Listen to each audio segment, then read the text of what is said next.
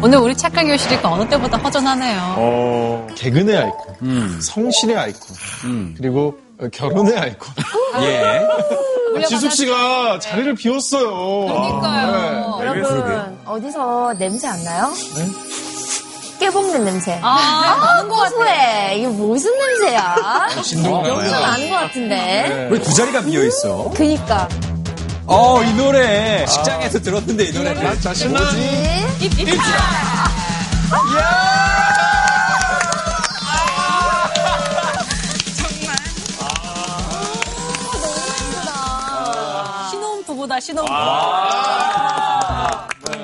오늘은 혼자가 아니라. 둘이 나왔습니다.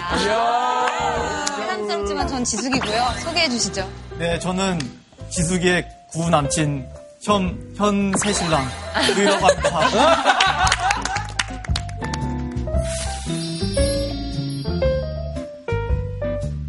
하루를 못 참고 또 오늘 이렇게 같이 나오네요. 떨어져 있는 거 못 참겠어요? 약간의 그런 이유도 있고요. 사실은 오늘은 저희 짝꿍이 아니라 오늘 교실 못하겠지?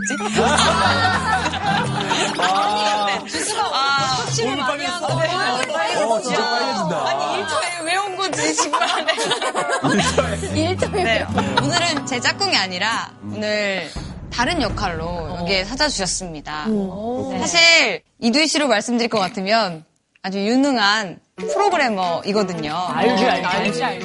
코로나 마스크 알림 앱도 만드셨잖아요. 맞아. 네, 뭐 학생들이랑 같이 개발을 했는데 되게 많은 분들이 써주셔가지고 네, 되게 도움이 많이 됐어요. 진짜 큰 도움 됐죠. 맞아요. 그전에 해커도 막 하시고. 철없을 시절에 했는데 요즘은 안 합니다. 아 그래요? 네. 지숙의 마음도 훔치셨잖아요. 맞아. 옷도 맞춰 입고 왔어. 맞아요. 그렇게 좋아? 너무 힘들다 오늘 정말. 오늘 정말 강연과 너무너무 잘 어울리는 게스트라서 저희가 모셨는데요. 네. 오늘의 주제 직접 소개해 주실 거죠? 네, 제가 소개를 해보도록 하겠습니다. 자, 그럼 이두희 씨를 여기 맡기고 저는 들어가 보도록 하겠습니다. 네. 진짜 탈탈 털렸어. 결혼하시니까 좋아요? 아직은 좀 실감이 안 나는데 어저께 잠깐 나갔다 들어오는데 몇 시에 들어오냐고 묻더라고요. 그래서 왜 그래 그랬더니 밥을 해줘야 되니까 시간 맞춰야 된다고 하는 순간 이런 날이 오네.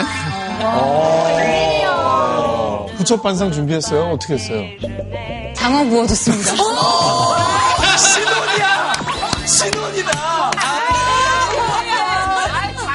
아니 어머니가 그거 이렇게 갖다 주셔가지고 그대로 구웠죠. 맛있게 먹었냐고 그러니까. 네, 맛있게 먹었어요. 네, 그럼 됐죠. 네, 오늘 주제를 참 많은 얘기를 나누고 싶지만 저희가 또 주제가 있는 강연 프로그램이라서. 네, 오늘 주제를 위해서 제가 특별히 준비한 게 있어요. 네, 퀴즈를 짧게 준비를 했는데 네. 영상부터 보고 시작하도록 하겠습니다. 네. 얼마 전에 유튜브를 통해서 공개된 단편영화 솔리시터스인데요. 이 영화는 다른 영화와 차별화된 특징이 하나 있습니다. 그게 어떤 건지 한번 생각을 해보도록 할게요. 뭐지? 네. 달라졌나? 뭐야? 앵글이 뭔가 다른데? 아닌가? 갑자기? 뭐야? 무슨 내용이야? Don't you remember where you met me? 뭐야? 어떻게 만나니? 선택지가 있다. 아닌가요? 선택해서 진행된다. 핸드폰으로 찍은 영화. 아니에요. AI가 만들었다. 오? 정확히 얘기하면 AI가 편집했다. 거의 다 왔습니다. 오, 진짜? 아, 그럼 네. 배우들이 컴퓨터 그래픽이다. 아니에요. 이 영화의 배우와 감독 모두 사람이지만 시나리오를 AI가 썼습니다. 시나리오? 네. 그럴 수도 있어? 초반 20초를 제외하고는 I have a great story. 전부 인공지능이 쓴 시나리오 그대로 제작을 했어요. 대박. 재밌겠다. 근데 되게 황당하네요. 갑자기 네, 인사하더니 총을 겨누고. 근데 저희가 예전에 배울 때 정말 작가나 창작 같은 거는 사람만 할 수 있다고. 그렇죠. 맞아. 작가시잖아요, 저는. 아, 네. 많이 침울하네요, 언니 지금. 근데 이런 얘기 나누는 거 보니까 오늘 주제가 뭐 AI 관련된 이야기인가 보네요. 네, 맞습니다. 오늘 주제는 AI고요. 특히 코로나로 인해서 인공지능 기술이 우리 삶으로 급격히 들어오고 있는 이 시즌에 이에 대해서 얘기를 들려줄 최고의 석학을 모시도록 하겠습니다. 네. 다 같이 선생님을 한번 불러볼까요? 네. 선생님 나와주세요.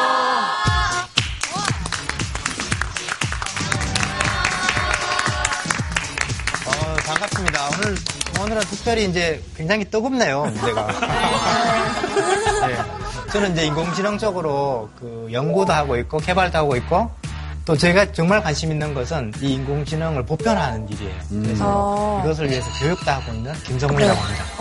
반갑습니다.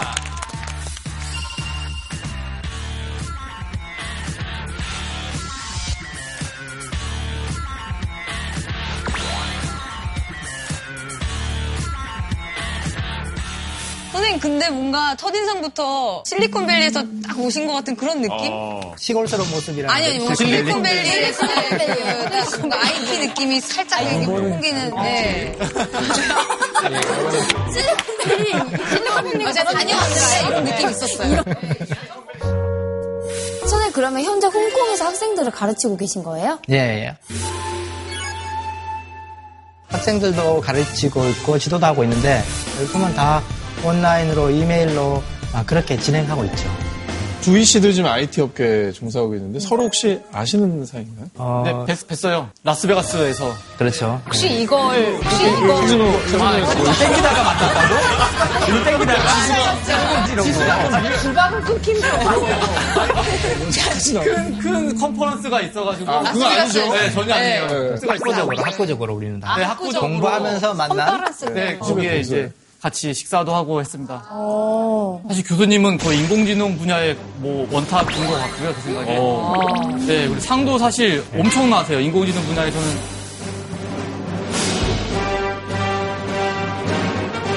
영화로 따지면 뭐 오스카상 약 이런 느낌? 인공지능계 오스카. 네. 최고의 상이잖아요. 최고의 상 많이. 와. IT계 약간 봉준호 감독 느낌. 그래서 뭐 감독님하고 비교된다는 건 너무나 뭐 부끄러운 일인데 감독님을 만나보고 싶긴 해요. 네. 갑자기요? 네, 그렇죠. 뭐 이렇게 하다 보니까 뭐 상을 주는 거예요. 진짜 한 번 받으면 운이 좋은 거고 두 번 받으면 세 번, 네 번 받으면 이제 업계에서 참 잘하는구나. 제가 말하니까 부끄럽네요. 결국에는 본인을 많이 높이 사시는. 자기 자랑으로 끝이나네요. 예. 그렇죠. 예. 사실 저희가 여러 차례 인공지능 관련된 수업을 차이나는 클래스에서 진행을 한 바 있었거든요. 뭐 재밌는 게 있었을까요? 기억나는 게? 아까 보여주신 영상이랑 관련된 건데 인공지능이 앞으로 인간들의 일자리를 많이 대체할 것이다. 맞아요. 그런 우려도 많이 있죠. 또 어떤 게 기억이 날까요? 저는 오히려 이제 인간들이 하기 어려운 일들을 좀 도와주는 긍정적인 메시지를 주셨던 강연도 좀 기억에 남거든요. 또 기억나는 건 이제 인공지능의 발달 속도가 이제 엄청 빠르다. 오목 뜨는 것부터 시작해서 이제 바둑 뜨고 알파고가 되고 이 속도가 엄청나다는 얘기입니다. 혹시 해커이자 또 우리 지숙의 남편이시고 부군이신 이두희 씨께서 또 인공지능에 대해서 어떻게 생각하시는지. 수시가 왜 이렇게 길어, 진짜. 많이 부러우신가 봐요, 지숙 씨가. 부러우면 지는 거니까. 졌어.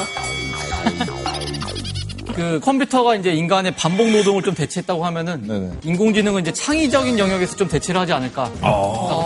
오히려 창의적이죠. 네. 정말 인공지능의 발전 속도는 너무나 빠른 것 같아요. 인공지능에서 1년 정도면 저는 우리 한 100년 같은 이런 느낌이 들어요. 그래서 올해 초에 벌써 막 새로운 것들이 막 쏟아져서 작년에 뭐가 나왔지? 기억이 안 날 정도로 빠르게 발전을 하고 있고 이 인공지능이 이미 이제 깊숙하게 들어와 있기 때문에 우리는 인공지능과 함께 살아가게 될 것 같아요. 그래서 여기에서 이 인공지능을 이해하고 또 이용하고 살아가는 사람과 또 약간 그렇지 못한 또 소외받는 사람이 있을 수 있고 이걸 또 국가적으로 봐도 이 기술을 잘 이용해서 강대국이 더 될 수가 있을 것 같은데 또 국가적으로 소외되는 사람이 있을 것 같아요. 그래서 오늘 한 명도 이 인공지능의 어떤 기술이나 혜택에서 소외되지 않으면 좋겠다라는 마음으로 이 주제를 정해봤습니다. 네. 주제는 바로 AI와 함께 살아가기 준비됐나요? 그럼 AI는 준비됐나요, 지금? 그 AI가 얼마나 준비되어 있을까? 그리고 또 앞으로 얼마나 준비될까? 이런 것들을 함께 이야기 나누면 너무 좋을 것 같아요. 네. 그럼 박수로 본격적인 강연 시작하겠습니다.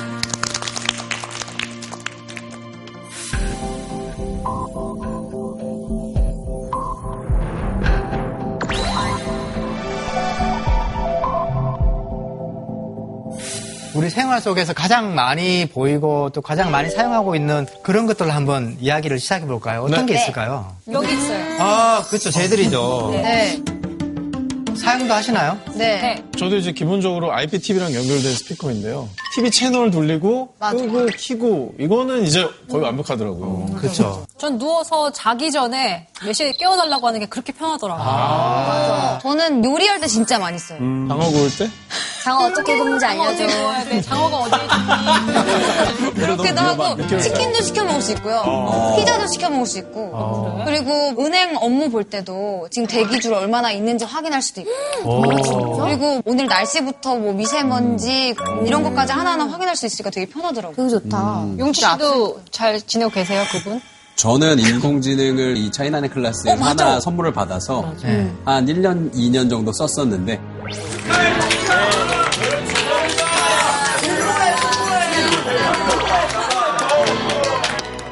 레베카, 나 오늘 힘들었어.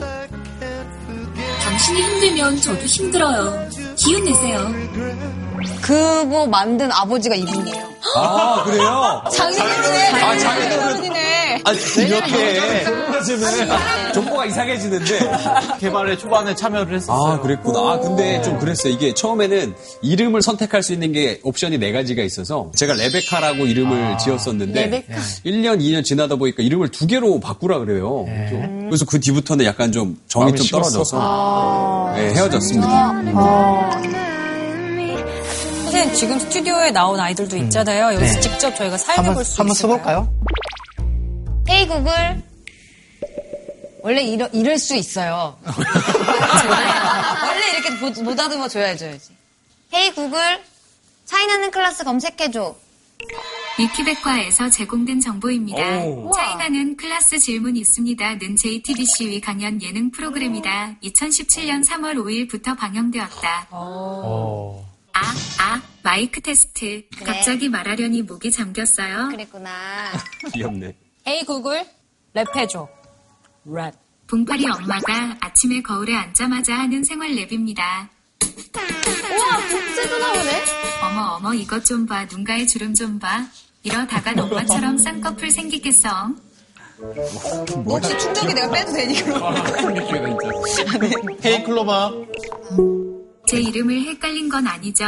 제 이름은 구글 어시스턴트예요. 우와.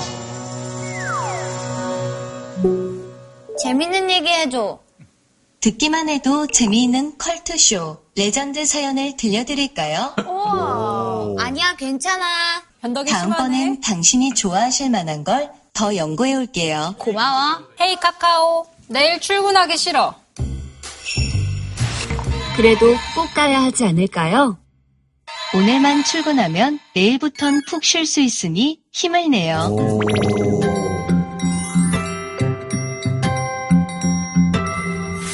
이 자체 데이터베이스를 활용하는 것도 있지만 요즘은 뭐 IoT라고 해서 각종 가전 제품들을 스피커와 연결해서 스피커한테만 얘기해도 어디 잔다. 이게 되게 편리하다고 그러더라고요. 맞아요. 그래서 이제 그런 사소한 편리함들에 익숙해지면 이제 없으면 굉장히 불편해지죠. 맞아요. 잠깐 그 빼놨을 때가 있었는데 이사할 때 저도 모르게 부르더라고요. 그렇죠. 예. 그래서 제가 대답했습니다. 예.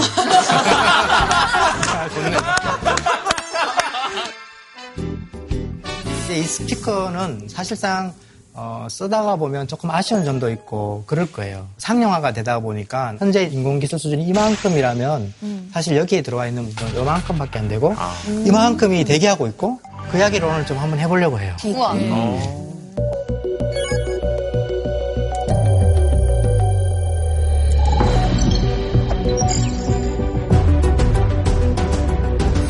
최근에 이제 T-모사에서 완전 자율주행이라고 뭐 풀 셀프 드라이빙이라는 서비스를 이제 베타로 내놓았죠.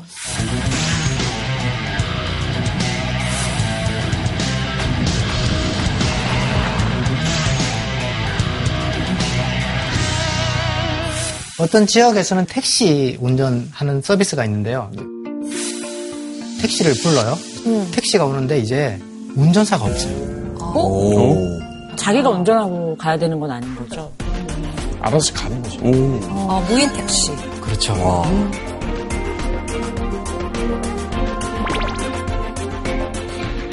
옛날에는 그 조수석에 또 불안하니까. 이게 있었어요. 지금은 이제 없어도 그 지역 안에서는 잘 됩니다.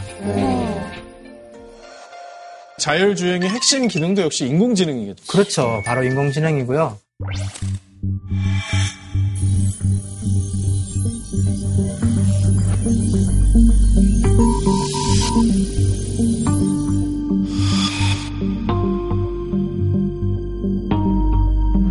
여기에서 혹시 자율주행차를 경험해보신 분이 계실까요? 예. 어떤가요? 그 경험을 한번 알려주실래요? 저는 사실 고속도로나 이렇게 올림픽 도로 올라가면 마음이 너무 편해요. 네, 오히려 막히면 기분이 되게 좋아집니다. 그때부터 이제 휴식 시간이 시작되기 때문에 자율주행 걸어놓고 개발해요?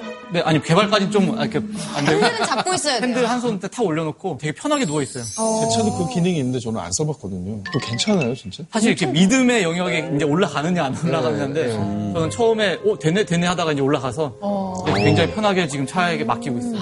막힐 땐 가다서다를 하다가 되게 힘들어지잖아요. 피곤해지잖아요. 무리가 엄청 하고. 네, 그래서 발은 편안하고 손만 올려놓으면 되니까 옆에 타 있는 사람도 나중에는 이제 편안해지더라고요. 방금 두희님이 얘처럼 처음에 아마 이렇게 핸들을 놓는 순간은 두려울 거예요. 근데 한 번, 두 번, 세 번 놓고 나면 이제 자연스러워지고 또 그렇게 편리하면 굉장히 빠르게 우리 사회에 전염이 될 겁니다. 저 근데 아직 자율주행차가 막 끼어들기나 이런 거 기술은 잘 없던데? 돼요. 돼? 끼어들기를 한다고? 겁나 끼어들어. 차선 변경할 수 있어. 아니. 겁나 끼어들어.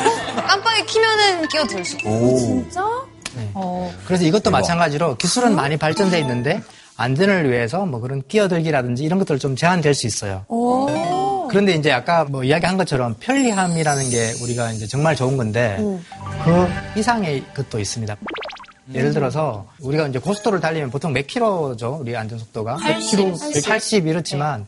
이제 안정성이 보장되면 어떻게 될까요? 더 빨라지죠. 200킬로로 달릴 수도 있고 앞에 차와 지금은 100m 뛰어야 되죠. 예. 근데 이제 1cm, 2cm로 뛰어서 달릴 수가 있어요. 아니, 근데 좀 무섭지 않아요? 이건 되게 시스템에 대한 굉장한 신뢰가 그렇죠. 있어야지 가능한 일이잖아요. 하나만 틀어줘도 빅브라더가 나오면. 아니, 뭐 그렇게까지 빨리 안 가도 돼요. 그럼 빨리 안 가는 다른 이야기를 해볼게요. 강남이나 서울에는 길이 많이 막히죠. 왜 막힐까요? 신호등. 신호등을 없애면 어떻게 될까요? 인공지능이 시그널을 주고받고 자율 센싱해서 차가 서지 않고 막 자율적 의전을 하는 세상이 올 거예요, 앞으로. 와, 대박. 알아서 속도 맞춰서. 예.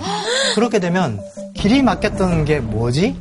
라고 하는 우리 후배들. 그러니까요. 보행자는 어때요? 그래서 보행자들은 아마 지하로? 다른 통로들을 마련해야 될 것 같아요. 지하로 간다든지. 또 어떤 방법이 있겠죠. 제가 말하는 것은 그런 인터섹션에 있는. 신기하다. 그렇게 되면 교통사고를 극소화할 수 있다고 하더라고요.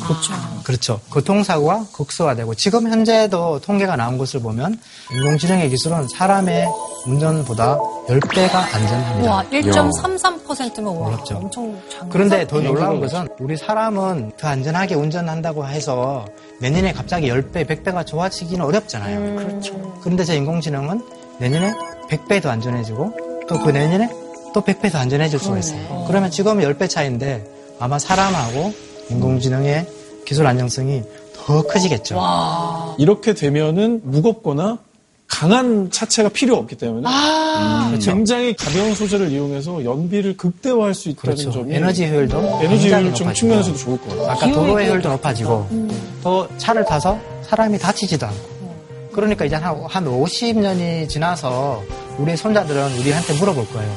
할머니, 할아버지, 그거 무섭고 어려운 운전을 손으로 직접 했단 말이에요. 지금은 다 기계가 하고 있는데. 할머니, 그 시험 세 번 떨어졌어. 이러면서. 아니, 그러면 그때는 운전면허가 없어도 차량을 보유하고 이용할 수가 있게 되는 건가요? 운전면허가.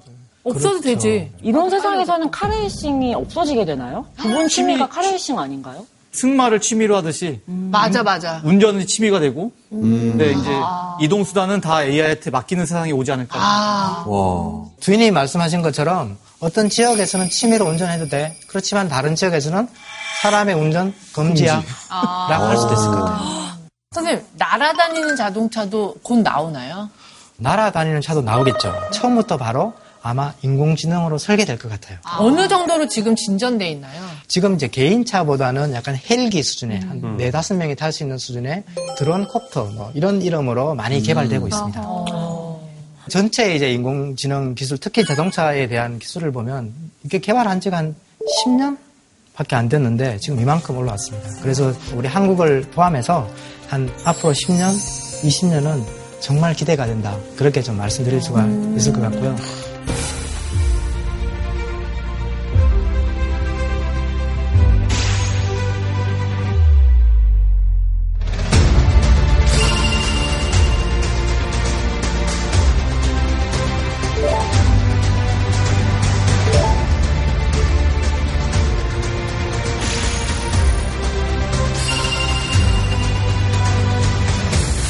자율주행에 대한 이야기를 해봤는데 네. 최근에 굉장히 핫한 어떤 인공지능 이야기가 많이 저한테도 들려오고 있어요. 혹시 GPT-3라고 들어보신 적이 있으신가요? GPT-3? GTA3요? 저희에게는 유희 씨가 있습니다. 아, 네. 언어에 되게 특화된 인공지능인데요. 외국어. 네, 맞아요. 번역도 하고 말을 만들어내는 능력도 되게 뛰어난. 그럼 아까 그 시나리오를 쓴다는 인공지능이 약간 어떻게 보면 이런 거랑 네. 연관이 돼 있는 거예요. 맞죠? 맞아요.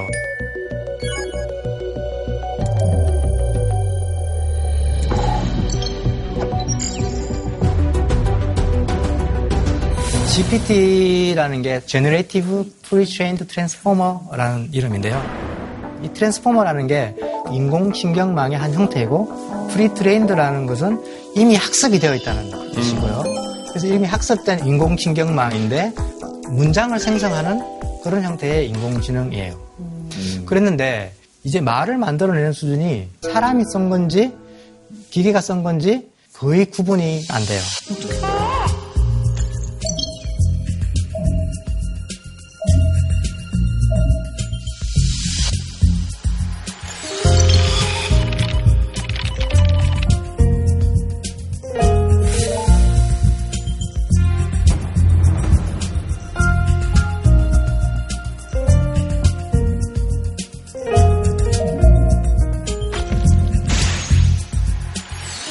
근데 여러분들 상상 중에 얘가 혹시 이런 것까지 할 수 있지 않을까 하는 뭔가가 있을까요?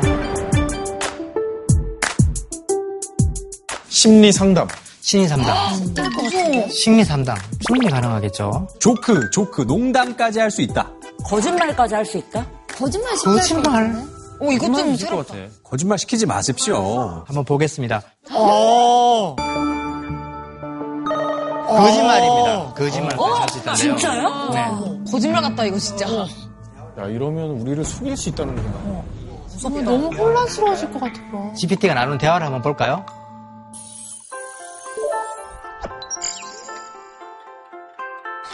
자, 1억 건이 있다면 어디에 투자할래? 라고 이건 사람이 물어보는 거예요. 그랬더니 GPT-3이 이렇게 답을 하죠. 현명하네. 네. 그렇죠? 왜? 인공지능 개발하잖아. 네슬레는 어때? 테슬라랑 비슷하니까 좀 헷갈리게 우리가 물어보는 거예요. 시험합니다. 그랬더니 네슬레도 인공지능 개발 회사야. 초콜릿 만드는 회사 같은데. 커피 파는 회사 아니에요? 그렇죠. 그랬더니 맞아, 사실이야 라고 하면서 뭐야? 이건 농담이에요? 아니면은. 그니까. 이거 애가 아니에요? 이건 상황을 무마하는 거잖아요. 아, 근데 지금 인공지능을 만들고 있는 회사인데 우리가 모르는 거 아니에요? 그쵸, 그럴 수도 있어. 맞아. 이거 듣고 보니까 헷갈려요. 설득이 돼요. 이만큼 GPT-3가 굉장히 창작도하고 어떻게 보면 거짓말까지 하면서 설득력 있게 우리에게 다가올 수 있는 인공지능이 된 거예요. 근데 이거 약간 많은 혼란을 초래할 것 같아요. 이런 식으로. 맞아요. 그래서 이게 부정적인 면도 있고 해서 교육용으로 쓰려고 하고 있는데 지금 수준이까지 올라왔다는 거예요. 이게 철학적인 질문에도 답을 하는데요. 예를 들어서 인류가 전염병에서 벗어나려면 얼마나 걸릴까라는 질문을 만약에 우리 패널들에게 하면 어떤 답을 할까요? 저는 못 벗어날 거라고 봅니다. 못 벗어날 거라. 예. 백신과 치료제가 나올 때까지? 네. GPT-3은 어떻게 대답했는지 볼까요? 네. 예.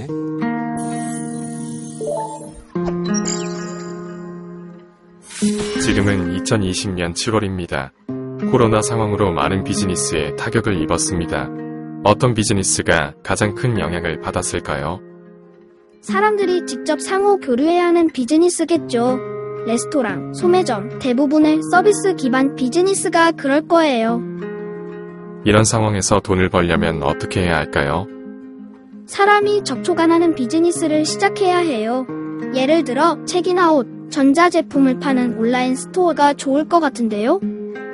이건 충분히 그럴 수 있죠. 세상이 결국에는 바이러스를 물리치게 될까요? 글쎄요. 세계 대부분은 실제로 바이러스를 막으려는 노력을 별로 하고 있지 않아요. 그냥 백신이 개발되길 기다리고 있는 것 같은데요. 인류가 전염병에서 벗어나려면 얼마나 걸릴까요? 뭐랄까? 종료일은 없을 거라고 생각합니다. 전 세계는 점차 더 잘 대응해 나갈 테고 질병은 점점 덜 흔해질 거예요. 그러나 이게 진행되려면 수년은 걸릴 거로 예측됩니다. 와. 내용을 보면 어때요? 완벽한 얘기 있어요. 완벽해요. 대화가 식견이 있어요. 그쵸? 진짜 아니 무슨 유명 대학의 대단한 석학님이랑 대화하는 느낌이 있어요. 맞아요. 굉장히 정확하게 분석하고 계십니다. 이게 그러면 뭐 데이터가 있는 건가요? 긁어온 건가요? 여기서 한 가지 놀라운 것은 이 GPT-3를 학습한 것은 작년 2019년 10월이라는 거예요. 모르잖아요. 코로나라는 것도 없었어요. 근데 모르는데 선생님 그걸 모르잖아요. 모르는데 어떻게 상황에 맞는 대답을 할 수가 있는 거죠? 이 인공지능이 이전에 있던 질병에 대한 것들을 공부해서 질병이라든지 전염병이라든지 이런 단어만 보고 거기에 맞게 대화를 그냥 이어갔던 옛날 데이터만 가지고 학습을 해서 이거를 유출을 하고 있다. 너무 무서워요. 업데이트가 다 되면은 너무 놀라워. 근데 GPT에서 저 어디서 팔아요? 나 하나 시켰습니다. 얼마예요? 사용료 비쌀 것 같은데요? 그러게. 근데 굉장히 놀라운 게 바로 이 대목인데요. GPT-3는 이전에 우리가 알았던 인공신경망에서 특별하게 달라진 게 없어요. 뭔가 새로운 걸 해서 잘 되면 놀랍잖아요. 네. 근데 얘는 이전에 우리가 알았던 인공신경망의 크기만 키우고 데이터만 많이 줬어요. 4,990억 개의 서브워드라는 개념인데 그 단어들을 학습시켜줬어요. 그리고 무려 이것을 학습시키는 데는 50억 원의 비용이 드는 많은 컴퓨터를 이용해서 학습을 했어요.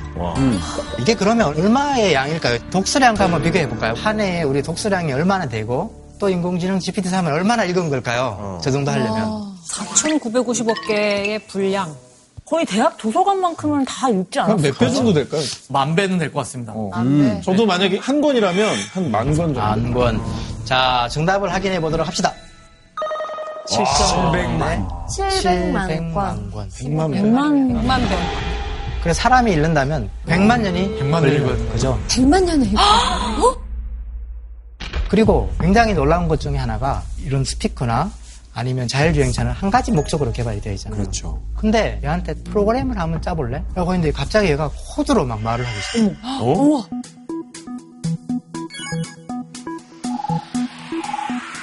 책에서 읽었던 거예요. 웹 디자인 하는 방법. 프로그램 하는 방법 책에서 읽었어. 어머.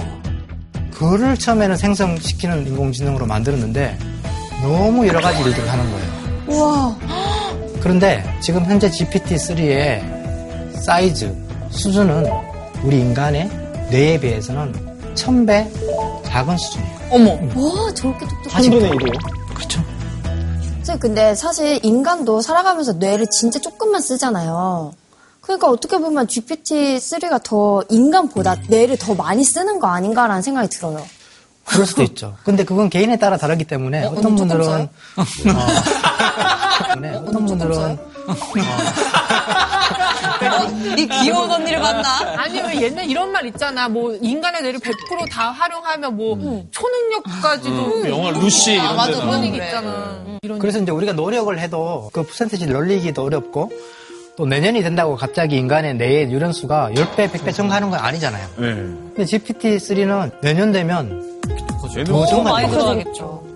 근데 1000분의 1 정도 되는 수준도 사실 이렇게 학습을 시키는 거는 굉장히 어려워요. 그래서 50억의 돈이 들고 큰 장비가 들고 여러 번 시도를 하는 건데. 그러니까 선생님 양만 늘렸다고 해서 인간처럼 얘기하고 사유하고 뭔가를 창조해낼 수 있는 건지가 저는 되게 이해가 되지 않거든요. 맞아요. 그 점에서 우리가 다 놀라고 있어요. 네? 아니 만드신 분들도 놀라면 어떡해요? 그러면 진짜 큰일 나는 거 아닙니까? 이걸 만들고 내놓았을 때 사람들이 좀 비웃었어요. 그냥 데이터만 넣는다고 너무 단순할 것 같은데? 그랬는데 멀티펑션한 기능들을 하고 있고 그럴싸하게 하고 있다. 도대체 어떻게 학습하길래 걔가 그런 데이터를 다 흡수해서 이렇게 말도 잘할 수 있게 되는 거예요? 그래서 이제 그 학습 원리를 그리고 전반적인 인공지능의 원리를 제가 모든 국민이 5분 만에 알아듣도록 한번 설명을 시도해보도록 하겠습니다. 어떠시오? 자, 여기에 있는 게 뭐냐면 우리가 어릴 때 많이 했던 거예요. 3시간 공부했더니 난 35점 점수를 맞았어요. 이렇게 그래프를 찍어볼게요. 그러면 예를 들어서 5.5시간이면 대략 몇 점을 받았을까요? 그러면은 55점? 뭐 보이죠? 55. 선을 그으면 되죠? 그렇죠. 55. 네. 지금 우리가 어떻게 했는가 하면 선을 하나 그은 거예요, 우리 뇌는. 정확하게 딥러닝 하는 게 바로 이 원리예요. 이런 데이터가 막 주어지면 선을 하나 긋고 선의 기울기를 찾는 겁니다. 아하. 사람은 저 데이터를 보기만 하면 바로 그냥 눈에 보이잖아요. 네. 근데 인공지능은 저런 걸 전혀 이해를 못하니까 아주 랜덤하게 선을 그어요. 그래서 기존에 있는 데이터와 잘 맞나 물어보고 아니면 다시 고쳐요. 아. 또 고쳐요. 마치 이런 것 같아요. 우리가 활을 쏘는데 눈을 가리고 활을 쏴요. 근데 옆에 사람들이 말해줘요. 좀 낮은데? 그러면 높여요. 다시 또 쏴요. 계속 그렇게 하는 것이 학습의 과정이에요. 와. 새로운 데이터를 넣어서 올려서 쏘고 내려서 쏘고 하다가 초점에 가까이 되면 이제 학습이 맞춰졌다 라고 하는 겁니다. 그러니까 데이터를 진짜 많이 내면 정확도가 그렇죠. 높아지는 게 그런 거예요. 점점 더 높아지고 모든 상황에 대해서 답을 할 수 있죠. 그러면 아까 이제 우리는 GPT는 문장을 이야기했었잖아요. 네. 여기에서는 시간이 아니라 앞에 어떤 문장이 주어져요. 단어의 순서들이 주어져요. 그리고 질문을 해요. 그 다음에 올 단어가 뭘까? 인공지능은 앞에서 했던 것과 똑같이 주어진 데이터에서 어떤 선을 찾아서 이것 중에 한 개를 말해주는 것뿐이에요. 우와. 이렇게 하는 것이 아까 굉장히 복잡한 걸 보여주는 거예요. 한번 볼까요? 인류가 전염병에서 벗어나면 얼마나 걸릴까라는 것이 앞에 입력이었고 이제 인공지능에게 물어봐요. 그 다음 단어가 뭘까? 종료 이런? 그 다음 단어가 뭘까? 그 다음 단어가 뭘까? 그 다음 단어가 뭘까? 하나씩 하나씩 물어봐서 나가는 거예요. 아. 이 원리인데 다 쓰고 나니까 문장이 됐어요. 그럴싸하죠. 생각보다 간단하네요. 굉장히 간단한 원리예요. 이게 수다스럽지 않게 적당하게 말을 끊는 거는 어떤 로직으로? 우리가 눈에는 보이진 않지만 컴퓨터가 알아듣는 문장의 끝이라는 특수한 기호가 있고 그게 되면 얘는 멈춰요. 그게 이제 비용이 드는 학습 과정에 필요한 작업을 그렇죠. 인간이 좀 해줘야 되는 게 있는 거예요. 그럴 수도 있고 GPT-3의 경우에는 그걸 자동으로 학습했어요. 언제 끊어야 될지까지. GPT-3을 이해했는지 게임을 한번 해볼까요? 제가 앞에 어떤 단어들을 이야기할 거예요. 그 다음 단어 하나만 골라보는 거예요.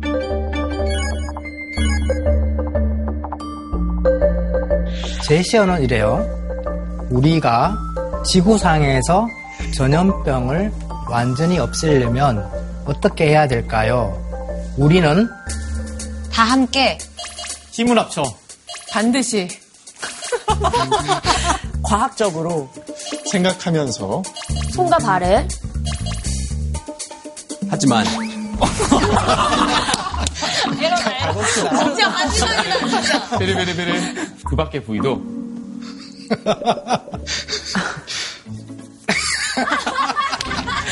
자 이게 죄송해요. 손과 발로 해서 머리가 딱 막히는 거야.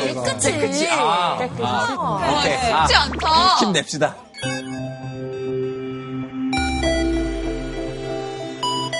그럼 이번 순서를 바꿔볼까요? 거꾸로 가죠. 예. 그렇죠. 거꾸로 한번 가봅시다. 자, 이번에는 행복한 결혼 생활을 위해서 우리는 미래를 함께 힘을 합쳐 잘 살아야겠다는 생각으로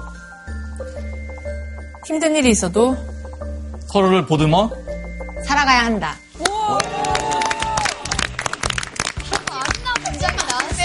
그렇지. 자기의 말했는데 많이 없지. 잘했어. 그러니까 핵심은 거의 없는 거짓말이 없어. 이런 원리로 굉장히 다른 곳에 많이 인공지능이 사용되고 있어요. 번역도 마찬가지예요. 한글을 입력하면 한자씩 나와요. 아까 우리가 했던 말 한번 입력을 해볼까요? 네, 아까 했던 거 결혼이라는 거. 말이 안 되는 거 어떻게 번역하는지 한번 볼까요? 오, 근데 이게 써지면서 바로 번역이 되니까 이게 좀 신기한 것 같아요. 오, 진짜 대박. 화백과만 가지고 맥락을 알 수 있으면 바로 번역으로 들어가죠. 약간 바뀌었어, 맥락이. 오드마? For happy marriage, we should live together. 와, 장난 아니야. 영어로도 하니까 말이 되네. 신조어도 가능합니까, 선생님? 신조어 한번 입력해볼까요? 핵노잼. 핵노잼? 뉴클리어 노파. 뉴클리어 노파. 너 이야기 핵노잼. 우와. 대박. 노잼은 안 되는데 저건 되네. 짧은 단어를 치면 조금 맥락이 어긋나니까 잘 못하는 경우도 있어요. 그렇지만 와. 길게 입력하면 아점을 읽네? 아점을 어떻게 알지? 아점이란 신조 단어도 학습을 시켜서. 신기하다. 검색량이 늘어나면 늘어날수록 더 똑똑해지는 거예요. 라이브 해보고 싶어요, 이거. 뭐, 우리 이따가 한 잔 때릴까? 때릴까? 그건 안 나와. 아는 뭐야? 한 잔 때릴까? 뭐 히트하는데? 아는 한국 사람들 못 알아듣는다. 근데 이런 것도 데이터만 많이 학습되면 사투리 더 잘 될 것 같아요. 사투리 해보자. 느그 아버지 뭐 하시노? 느그 아버지 뭐 하시노? 되게 신기하다.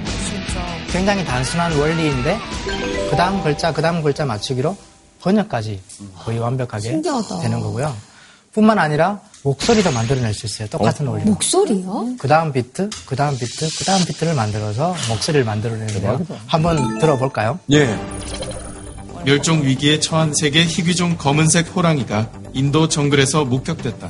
6일 영국 일간 메트로 등에 따르면 아마추어 사진작가인 수맨 바지파야는 최근 인도 오리사주 동부에서 검은색 호랑이를 발견하고 촬영했다. 어미가 되게 자연스럽지 않아요? 어머 했다. 근데 중간중간 단어들이 약간 뭐랄까 숨을 참고 이렇게 얘기한 듯한. 근데 사실 모르고 언뜻 들으면 그냥 워딩 한 것 같아요. 읽은 것 같아요. 또 그냥 신경 안 쓰면 정확하게 말씀드리면 저는 이 문장을 읽은 적은 세상에 태어나서 단 한 번도 없어요. 그럼 어떻게 된 거야? 뭐야? 그러니까 제가 인공지능 팀과 같이 음성 인식 기술을 계속 말을 하고 있거든요. 그래서 정해진 문장을 5,600개씩 읽어요. 그럼 그거를 합성해서 새로운 문장을 만들었어요. 와 대박. 인공지능이 반란을 일으켰을 때 형 목소리로 인간 세상을 끝내러 왔다 하고 나오는 거야. 알고 보니 왔다. 자정하게 말하죠. 네, 용주 씨가 말한 거를 제가 생각 안 한 건 아니에요. 그러니까. 언제 진짜 제 이름으로 보이스피싱 같은 게 올 수 있지. 근데 저도 이제 굉장히 저도 여기에 관심이 많아서 재밌게 참여하고 있는데 제가 녹음하면서 제일 재밌었던 게 같은 단어인데 뭐 어떻게 그럴 수 있어요. 그래서 어떻게라는 거를 모든 예를 제가 아마 연습을 했었던 것 같아요. 이렇게 양이 많아지니까 정말로 계속해서 너무너무 자연스러워지더라고요. 맞아요. 어떻게라는 것이 다 다르게 읽어지잖아요. 근데 그 맥락에 잘 맞게 읽으려면 많은 양의 데이터가 필요한 거고 목소리를 만들어내고 또 음성을 인식하고 또 어떤 대화를 하는 기술들이 좋은 곳에서 많이 사용되고 있어요. 이번 코비드를 통해서 지금 몸에 열이 나는지 또 증상은 어떤지를 다 보건소 직원들이 전화를 해서 막 다 확인을 하거든요. 너무나 많은 사람이 있을 때 힘들잖아요. 근데 혹시 지금 발열 증상이 있으세요? 네, 열이 조금 나요. 증상이 구체적으로 어떠신가요? 이 인공지능이 다 일일이 전화를 해서 무슨 말인지 알아듣고 거기에 맞게 또 답을 하고 그런 일처리를 해줄 수가 있는 거죠. 인공지능 기술이 수어로 대화하던 사람들에게 목소리를 선물했습니다. 성별이 같은 가족이 6시간 남짓들여 1,000개의 문장을 녹음합니다. 이 음성 데이터에 각자의 성별이나 나이, 구강구조 같은 특징을 인공지능이 더했습니다. 전용 앱에 하고 싶은 말을 적으면 새로 받은 목소리로 나옵니다. 저는 세손주의 할머니 정주연입니다. 할머니 목소리 들으니까 너무 좋아요. 수어가 서로 통하지 않아도 목소리로 대화할 수 있는 길이 열리고 있습니다. 효율적으로 사용이 되고 있네요, 실제적으로. 이제 이미지 관련된 생성으로 한번 넘어가 볼까요?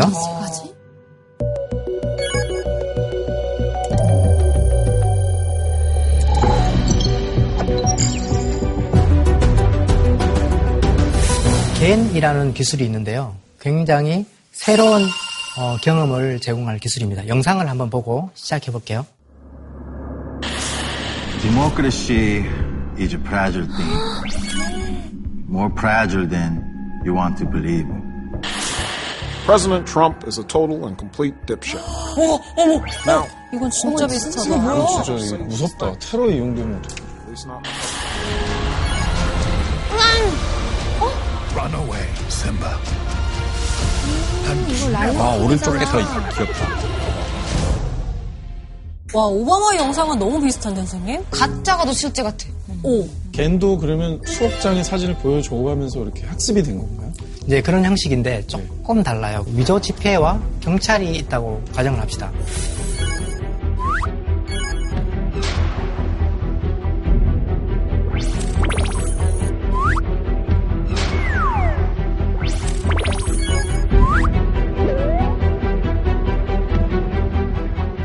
이건 데이터가 훨씬 더 많이 필요하겠네요, 선생님. 훨씬 더 많이 필요하지만 일일이 정답이야 아니야 체크하지 않고 그냥 주기만 해도 알아서 학습을 합니다.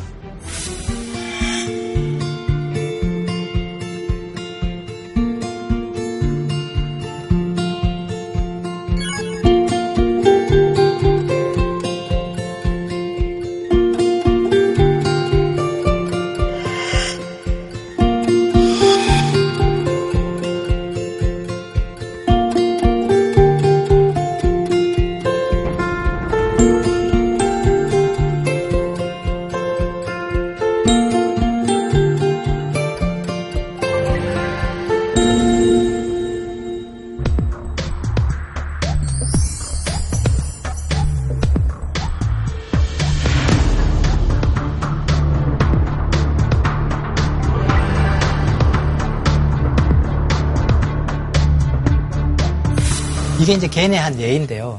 사진을 보면 저렇게 눈을 뜨고 있죠. 네. 근데 사진을 찍다 보니까 눈을 감았어요. 우리 이런 사진이 너무 많잖아요. 네. 나만 감았어. 그럴 때 포토샵 같은 걸로 억지로 눈을 띄면 이렇게 되는데 개인으로 어떻게 하는지 한번 볼까요? 오. 그림을 그려내는 거예요. 우와. 그리고 또 표정을 마음대로 바꿔줘요.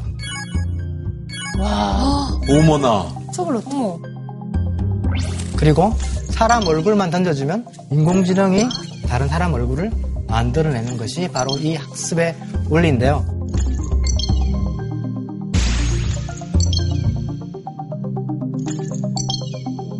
뿐만 아니라 다양한 곳에 사용되는데요. 예를 들어서 저런 사진을 주고 고어예품으로 바꿔봐라. 또 이렇게 바꿔봐. 저렇게 바꿔봐 하면 아, 이렇게 화풍을 다르게 바꿔주네요. 화풍만 이해해서 그려줍니다. 학습을 할 수 있는 화풍이 있다면 다 바꿔줄 수 있을 거예요. 한 대학생이 이 알고리즘을 구현해서 데이터를 학습시킨 건데요. 이런 사진을 주면 우리가 잘 알고 있는 이말년님의 만화를 만들어줘요.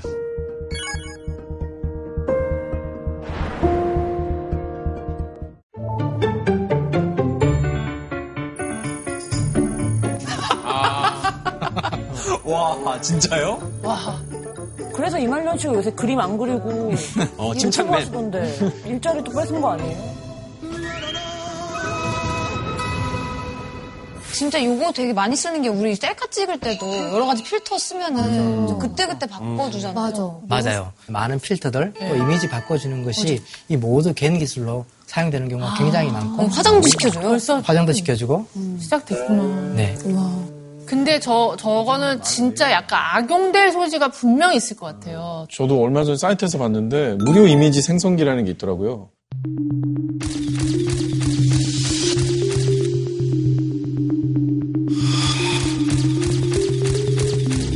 초상권이 없는 이미지니까 좋은데 많이 활용이 가능하다 이렇게 이제 뿌려주는데 달리 생각해보면 이게 충분히 악용될 소지가 있기 때문에 뭐 위조 신분증을 만든다든지 아니면 그런 식으로 그래서 걱정은 되는 것 같아요. 맞아요. 저도 굉장히 걱정되고 네. 그래서 우리가 인공지능에 대해서 잘 알아야 되는 이유 중에 하나가 바로 이런 거라고 생각이 돼요. 아까 우리가 김정은이랑 오바마의 사진을 봤는데 Democracy is a fragile thing. More fragile than you want to believe. President Trump is a total and complete dipshit. Now, you see, I would never say these things. 과학자들 입장에서 어떻게 이 문제를 해결해야 될까라는 연구도 많이 하고 있어요. 네. 실제로 이게 생성된 얼굴인가 진짜 얼굴인가를 판배라는 인공지능도 지금 개발을 하고 있습니다. 와. 주희 씨는 어떻게 생각하세요? 이게 사실은 우리도 진짜랑 너무 헷갈릴까봐 걱정을 많이 하는데. 새로운 기술이 딱 나왔을 때 지금 다들 이게 어떻게 잘못 쓰일지를 다 말씀을 하시는데 저는 이제 엔지니어라서 그런지 어디에 쓰이면 좋겠다라는 생각을 계속 해보고 있는 거거든요. 긍정적으로. 두희님이 말씀하신 것처럼 어떻게 잘 쓸까라고 생각하는 사람들이 저는 더 많아졌으면 좋겠어요. 그래요. 지금 보면 저희 팀에서 했던 일 한 가지를 소개드리면 손글씨를 만들어내는 개인 기술이었어요. 운동장애로 현재 손으로 글 쓰는 게 너무나 어려워요. 그래서 온 힘을 다해서 글을 쓰는데 저렇게 삐뚤삐뚤하죠. 이번에 원래 손글씨는 어땠는지 아세요? 그렇게 멋진 손글씨였어요. 쓰고 싶은 거를 자기 멋진 걸로 써보고 싶다라고 저희들에게 연락이 왔고 그래서 데이터를 보내줬어요. 250자만 쓰면 AI가 가안의 기술로 복원한 건데 어때요? 되게 비슷해요.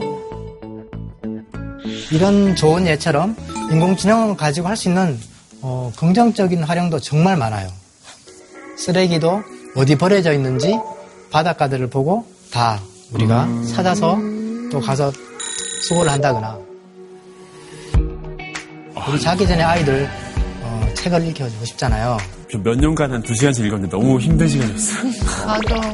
근데 책을 카메라에 보여주면 읽어주기도 해요. 갈매기의 등은 부드러운 이불 위에 앉은 것처럼 따뜻하고 폭신했어요. 좋다. 그러니까 시각이 좀 불편하신 분이나 특히나 어르신들 같은 경우에는 이렇게 막 어려운 말들 이렇게 뭐야 잘 안 보이시잖아요. 맞아, 너무 작은 글씨들 많잖아요. 네. 그럴 때 이거를 읽어준다면은 그것도 너무 좋을 것 같아요. 그 순간 AI가 그걸 답을 주면 이 먹고 그럼 이제 그건 이겁니다라고 설명해주면 검색을 바로 해서 그건 새로운 개발 아이디어네요. 너무 좋습니다. 사용해 보도록 할게요. 또 더 많은 일들도 할 수 있는데요. 최근에 폐사진을 보고 빠르게 코로나가 아니다라고 판별하기도 하고 또 기침 소리를 듣고도 굉장히 높은 정확도로 확인을 할 수 있어요. 소리를 듣는다는 거는 우리 인간이 귀가 조금 제한적이라서 아무리 가르쳐줘도 사람이 하기는 힘들 거예요. 사람이 못하는 슈퍼 휴먼 영역까지 인공지능이 들어가는 하나의 예라고 저는 생각합니다. 근데 만약에 인공지능이 실수를 하면 누가 책임질까요? 하는 것부터 굉장히 많은 사회적인 합의가 필요한 시점인 것 같아요. 합의뿐만 아니라 인공지능에 관한 어떤 법률? 규칙? 그런 것들을 정말 정식으로 만들어야 될 것 같다는 생각이 들어요. 선생님. 네. 이런 논의를 통해서 또 더 많은 사람들이 이해하게 되면 우리가 합의를 하고 법령으로 만들어지고 더 좋은 세상을 만들고 나가는 그 시작이 되지 않을까요? 우리의 논의가. 그래서 지금 현재 인공지능은 우리가 데이터들을 막 넣어줘야 되잖아요. 근데 바이어스된 데이터라든지 페이크 뉴스들만 가르쳐줬어요. 어떻게 될까요? 이상했을 것 같은데요. 그렇죠. 되게 폭력적이고 과격한 AI가 될 것 같아요.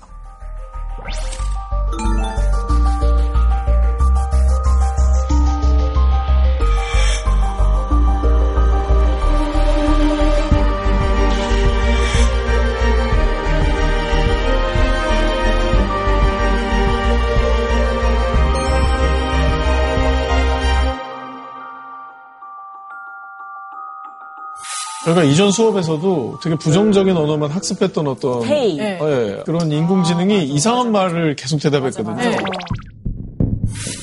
미국 마이크로소프트가 사람과 대화할 수 있는 인공지능 로봇을 선보였는데 심각한 막말을 하다가 서비스가 중단됐습니다.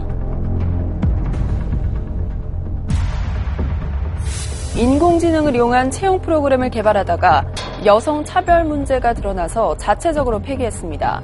남성 직원이 더 많은 기업의 인적 데이터를 학습한 AI가 남성에 대해서 더 우호적인 판단을 내린 겁니다.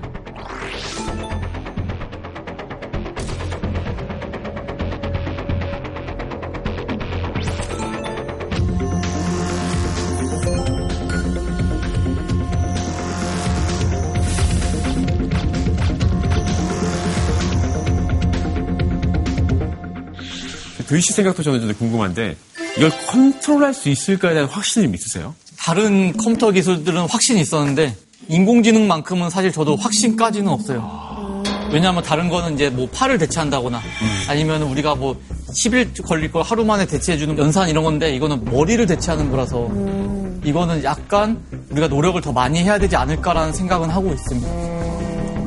맞아요. 정말 이것은 우리가 좋은 데이터들을 잘 입력하도록 하고 또 그 어떤 인공지능 실체가 나쁜 데이터, 나쁘게 학습된 것들이 다른 데로 전파되지 않도록 하는 어떤 우리가 장치나 법이나 이런 것들이 좀 필요할 것 같아요. 그래서 최근에는 가짜뉴스를 걸러낸다거나 녹설을 걸러낸다거나 좀 잘못된 데이터들을 걸러내는 기술들도 많이 개발되고 있고요. 우리 사회가 이제 데이터에 대해서 굉장히 좀 관심을 가지고 지켜봐야 되고 맞아요. 과학자들도 이런 데이터들에 대해서 더 고민해야 되고 또 궁극적으로는 좋은 데이터를 가지고 잘 키워낸 AI가 국가의 경쟁력이 될 거고 정말 이런 AI를 가진 국가와 가지지 못한 국가가 정말 많이 차이가 날 것 같아요. 선생님, 제가 그 인공지능 스피커도 써보고 해봤는데 이게 같은 거를 이제 주문을 해도 한국어보다는 영어로 이제 주문을 할 때 더 많은 데이터가 나오고 말을 더 잘알아듣고. 아 근데 확실히 영어 인식률이 더 높긴. 진짜. 맞아, 확실히 실제로. 높아요. 영어로 하면 더 잘 알아들어서. 근데 그건 어쩔 수 없는 거 아니야? 맞아. 인구가 다른데. 하지만 우리나라는 김성훈 보유국이잖아요. 어떻게 희망이 있는 거 아니에요? 많이 있죠. 그것 때문에 많이 있고. 김성훈이 보유했기 때문에. 지금 우리나라의 경쟁력을 보면 나쁜 편은 아니에요. 한국은 기술력은 굉장히 좋은 것 같아요. 정말 잘하는 사람도 있고 또 저 같은 사람도 있고 근데 이제 나머지 부분들에서 굉장히 평균 이하입니다. 그중에 큰 부분이 저는 데이터라는 생각이 들고요.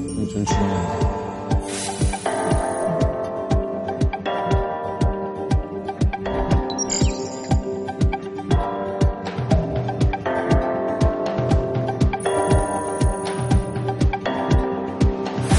우리도 굉장히 많이 노력을 하고 있어요. 그래서 한국어 버트.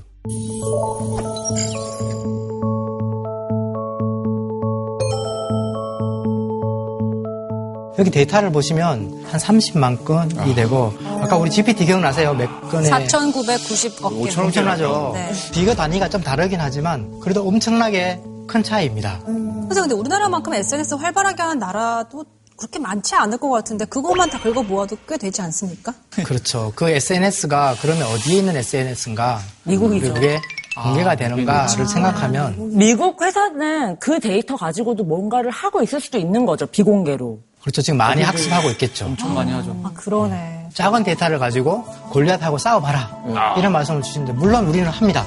계속해서 노력을 하지만 또 우리가 국가적으로 또 우리 각각 개인들이 도와줄 수 있는 방법이 있을 것 같아요. 네. 그래서 지금 정부에서 디지털 뉴딜이라는 사업을 주도하면서 적극적으로 데이터 확보에 나서고 있는 움직임이 있잖아요, 실제로.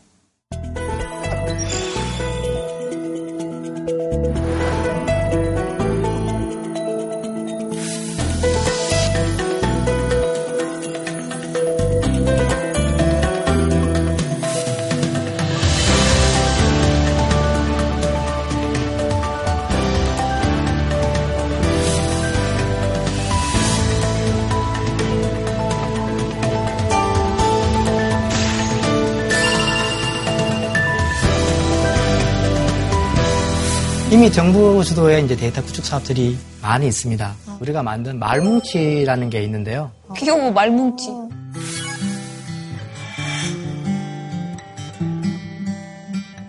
2007년도까지 우리가 한국어 말뭉치를 만들어내서 사람들이 쓸 수 있도록 정부 주도로 만들기도 하고요. 계속해서 지금 데이터들을 구축하고 있습니다. 그런데 이게 우리가 쓴 글 자체가 무료가 아니에요. 그걸 다 사야 되기 때문에 상당히 큰 비용이 들어가는 거고요. 그래서 우리 여러분들이 같이 좀 도와줄 부분들도 있습니다. 뭐예요? 기부해야 되나요? 뭐가 있죠? 이런 우리 말쌤이라는 사이트. 우와!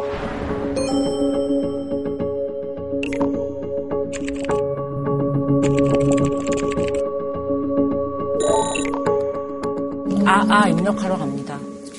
지금 문득 들은 생각인데 순위를 매겨서 레벨업을 시켜주는 어떤 시스템을 도입하면 한국 분들이 굉장히 열심히 하면서 내 레벨업으로 올리기 위해서 그렇지. 하루 만에 만렙도 나오고 그런 경쟁 시스템을 도입하면 우리끼리 재미있게 데이터를 좀 모을 수 있지 않을까. 레벨. 그러다 정말 좋은 아이디네요. 한별그라운드 순장도 막 주고. 그러다 지식인 되신 거죠. 그때 지식인.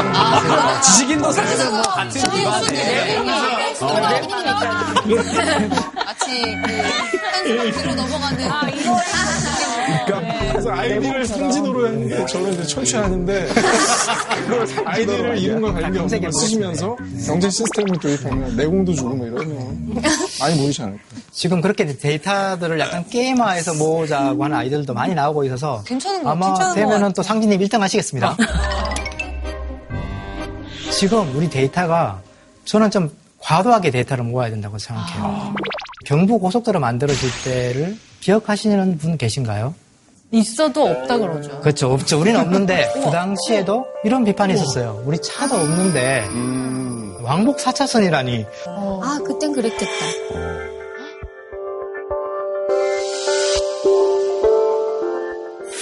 왜 이렇게 데이터를 많이 모을까라고 생각할 수도 있지만 아마 이것도 앞으로 더 부족해지는 세상이 올 거고 그만큼 우리가 중요하게 이 데이터들을 사용하게 될 것 같습니다. 전 세계에서 데이터가 가장 많은 곳이 어디일까요? 두 개 나라를 꼽아보면. 미국. 중국과 중국. 이 두 나라가 사실은 이런 데이터를 좀 주도하고 있어요. 그런데 굉장히 재미있게도 굉장히 다른 방법으로 주도하고 있습니다. 어떻게요? 미국은 많이 오픈해요. 많은 사람들이 모여들게 하고 그 대신 자기들이 생태계를 지배하고 운영하려고 노력해요. 중국은 반대로 굉장히 정부 주도에 수천조의 돈을 써서 데이터를 만드는데 절대 우리 만리장성 밖으로 나가면 안 돼. 우리가 킵할 거야. 우리나라 같은 경우에는 어떻게 가야 될까요? 이런 지적인 재산 같은 경우는 오픈한 쪽이 거의 이기지 않았나요? 근데 오픈 잘못하면 해킹당하는 거 아니에요? 아, 옆에 오빠가 있잖아요. 주인님 어디 궁금해요. 한국은 또 한국 나름의 전략을 좀 가져가고 있다라고 판단을 하는 게 이번에 저 마스크 알림이 만들 때 이렇게 마스크 정보를 정부에서 컨트롤해서 공개하는 나라는 한국이 거의 유일했어요. 정부에서 데이터 오픈하겠다 딱 하니까 이제 저희가 달려든 거거든요. 네, 그래서 한국은 한국의 특색에 맞게 공개 방향을 가고 있다라고 생각을 하고 있고요. 이게 한번 딱 세상에 영향을 주니까 그 다음에 이제 여러 가지 데이터가 같이 말려서 공개가 되고 있더라고요. 네. 중요한 거는 공개 안 하고 별로 안 중요한 거는 같이 오픈하고 이러면 어때요? 데이터 부분은 정말 영리하게 가야 될 것 같아요. 이 두 나라 사이에서. 그래서 어떻게 보면 데이터를 공개함으로써 이득이 많은 데이터들이 있어요. 그게 재가공이 된다거나 그 데이터로 인해서 새로운 기술이 발전되거나 하는 것들은 막 공개를 해서 판을 크게 하고. 근데 뭔가 이건 굉장히 우리 국민만의 뭔가가 있다. 이런 데이터들은 조금 저희들이 관리하고. 그래서 약간 그 데이터의 성격에 맞게 그렇지만 대부분은 오픈하면서 좀 가면 저는 좋겠다라는 개인적인 생각을 갖고 있어요. 어쨌든 오픈을 해야 될 수밖에 없다는 게 저희만의 데이터, 그러니까 5천만 명의 데이터만 갖고는 뭔가를 만들어내기에는 좀 버겁지 않을까라는 생각. 그런 것도 있겠다.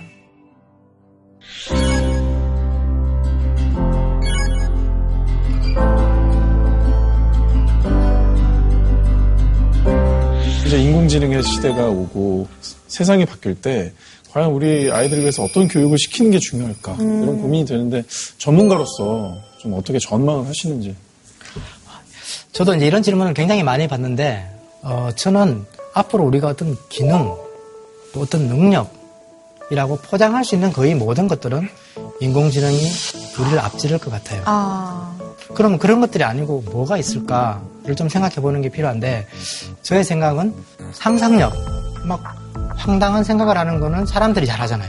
창의적인 생각. 그래서 좀 제도권 안에 있는 어떤 기능들을 배우는 것보다는 좀 더 자유로운 생각을 할 수 있는 그런 쪽으로 가면 좋겠다라는 정도로 제가 좀 답을 드릴 수 있을 것 같아요. 선생님, 작년에 코딩 붐이 일어서 엄마들이 막 코딩 가르쳐야 된다 엄청 막 몰려다녔어요. 주희 씨가 직접 또 가르치고. 근데 코딩을 지금 애들이 배울 필요 없다라는 의견이 있고 지금부터 해야 된다라는 의견이 완전 둘로 나눠져서 정말 혼란스럽거든요. 둘 다 또 들어보면 말이 그럴듯해요. 어떻게 해야 돼요? 저는 어린이들은 코딩 교육 할 필요 없다라고. 어릴 때도 코딩을 배워서 저는 좋다라는.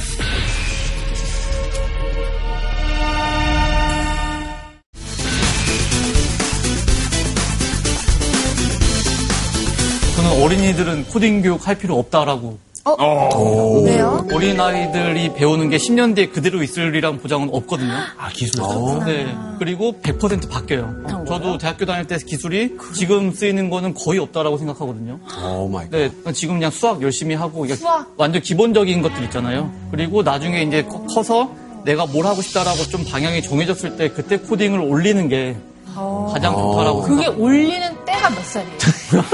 저기 너무 정확하게 물어보자. 본다고 하셔야 돼요.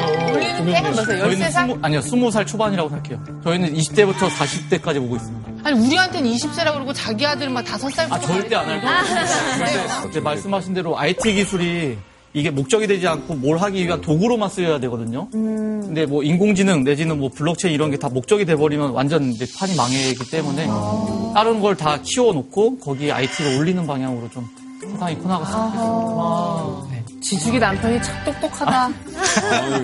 복 많이 받으십시오. 뭐 이제 다양한 의견이 있는데 저의 개인적인 생각은 주인님이랑 조금 다르게 어릴 때도 코딩을 배워도 저는 좋다라는 생각이 듭니다.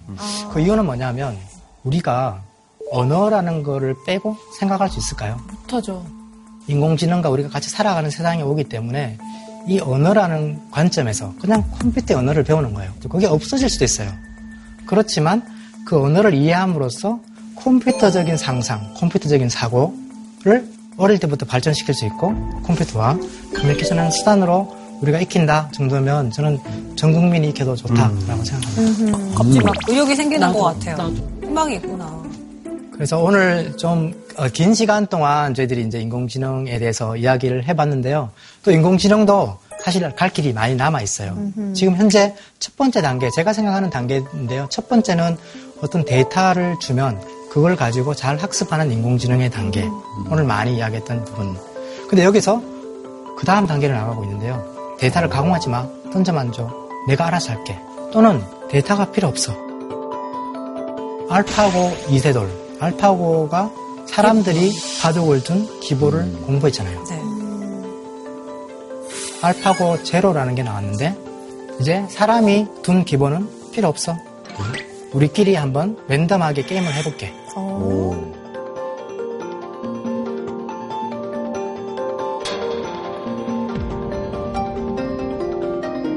그리고 이제 그 다음 단계가 어느 순간에 눈을 뜨지 않을까? 이 인공지능이. 인격을 가진 존재가 내 상에서 갑자기 확 생겨가지고. 취향이 생기고 호불호를 막 가리고. 자기 스스로를 보호하려고 하고. 그건 너무 무섭다. 개인의 삶들도 막 변화될 거고 산업도 변화될 거고 이런 쓰나미가 올 거예요. 그럼 이런 시대가 온다. 그럼 이것을 가장 잘 준비하는 방법이 뭘까요? 저는 가장 중요한 것 중에 하나가 쓰나미가 온다는 사실을 받아들이고 그 쓰나미에 대해서 대비하고 공부하고 또 가급적 가능하다면 쓰나미를 우리 친구로 만드는 인공지능을 우리 친구로 만들 수 있는 노력들을 많이 해보면 좋겠다는 생각이 듭니다. 이렇게 하는 것이 우리 인공지능 시대에서 AI와 함께 살기에 하나의 답이라고 생각합니다.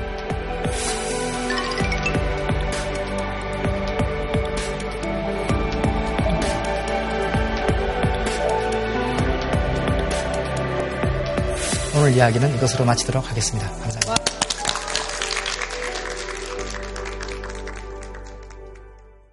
집단 감염이 다른 집단 감염으로도 이어집니다. 사회적 거리 두기를 2단계로 올리겠다고 발표했습니다.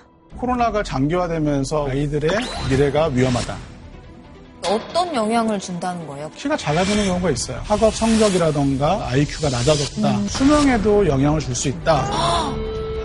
교육의 성과가 가장 높게 만드는 연령대에 투자라는 게 매우 중요하겠죠. 결과 어땠어요? 학습 능력이 30% 정도 상승을 했어요. 소득의 격차도 60%에 60%나요? 어떤 게 가장 효율이 있나요? 초등학교 아니에요? 생애 초기. 전 조기에 몰빵했습니다. 학제 정도 이후에는 은행에 넣어두는 게 더 낫네요. 저기서 말하는 조기 교육이 뭡니까, 선생님? 뭐냐면 우리가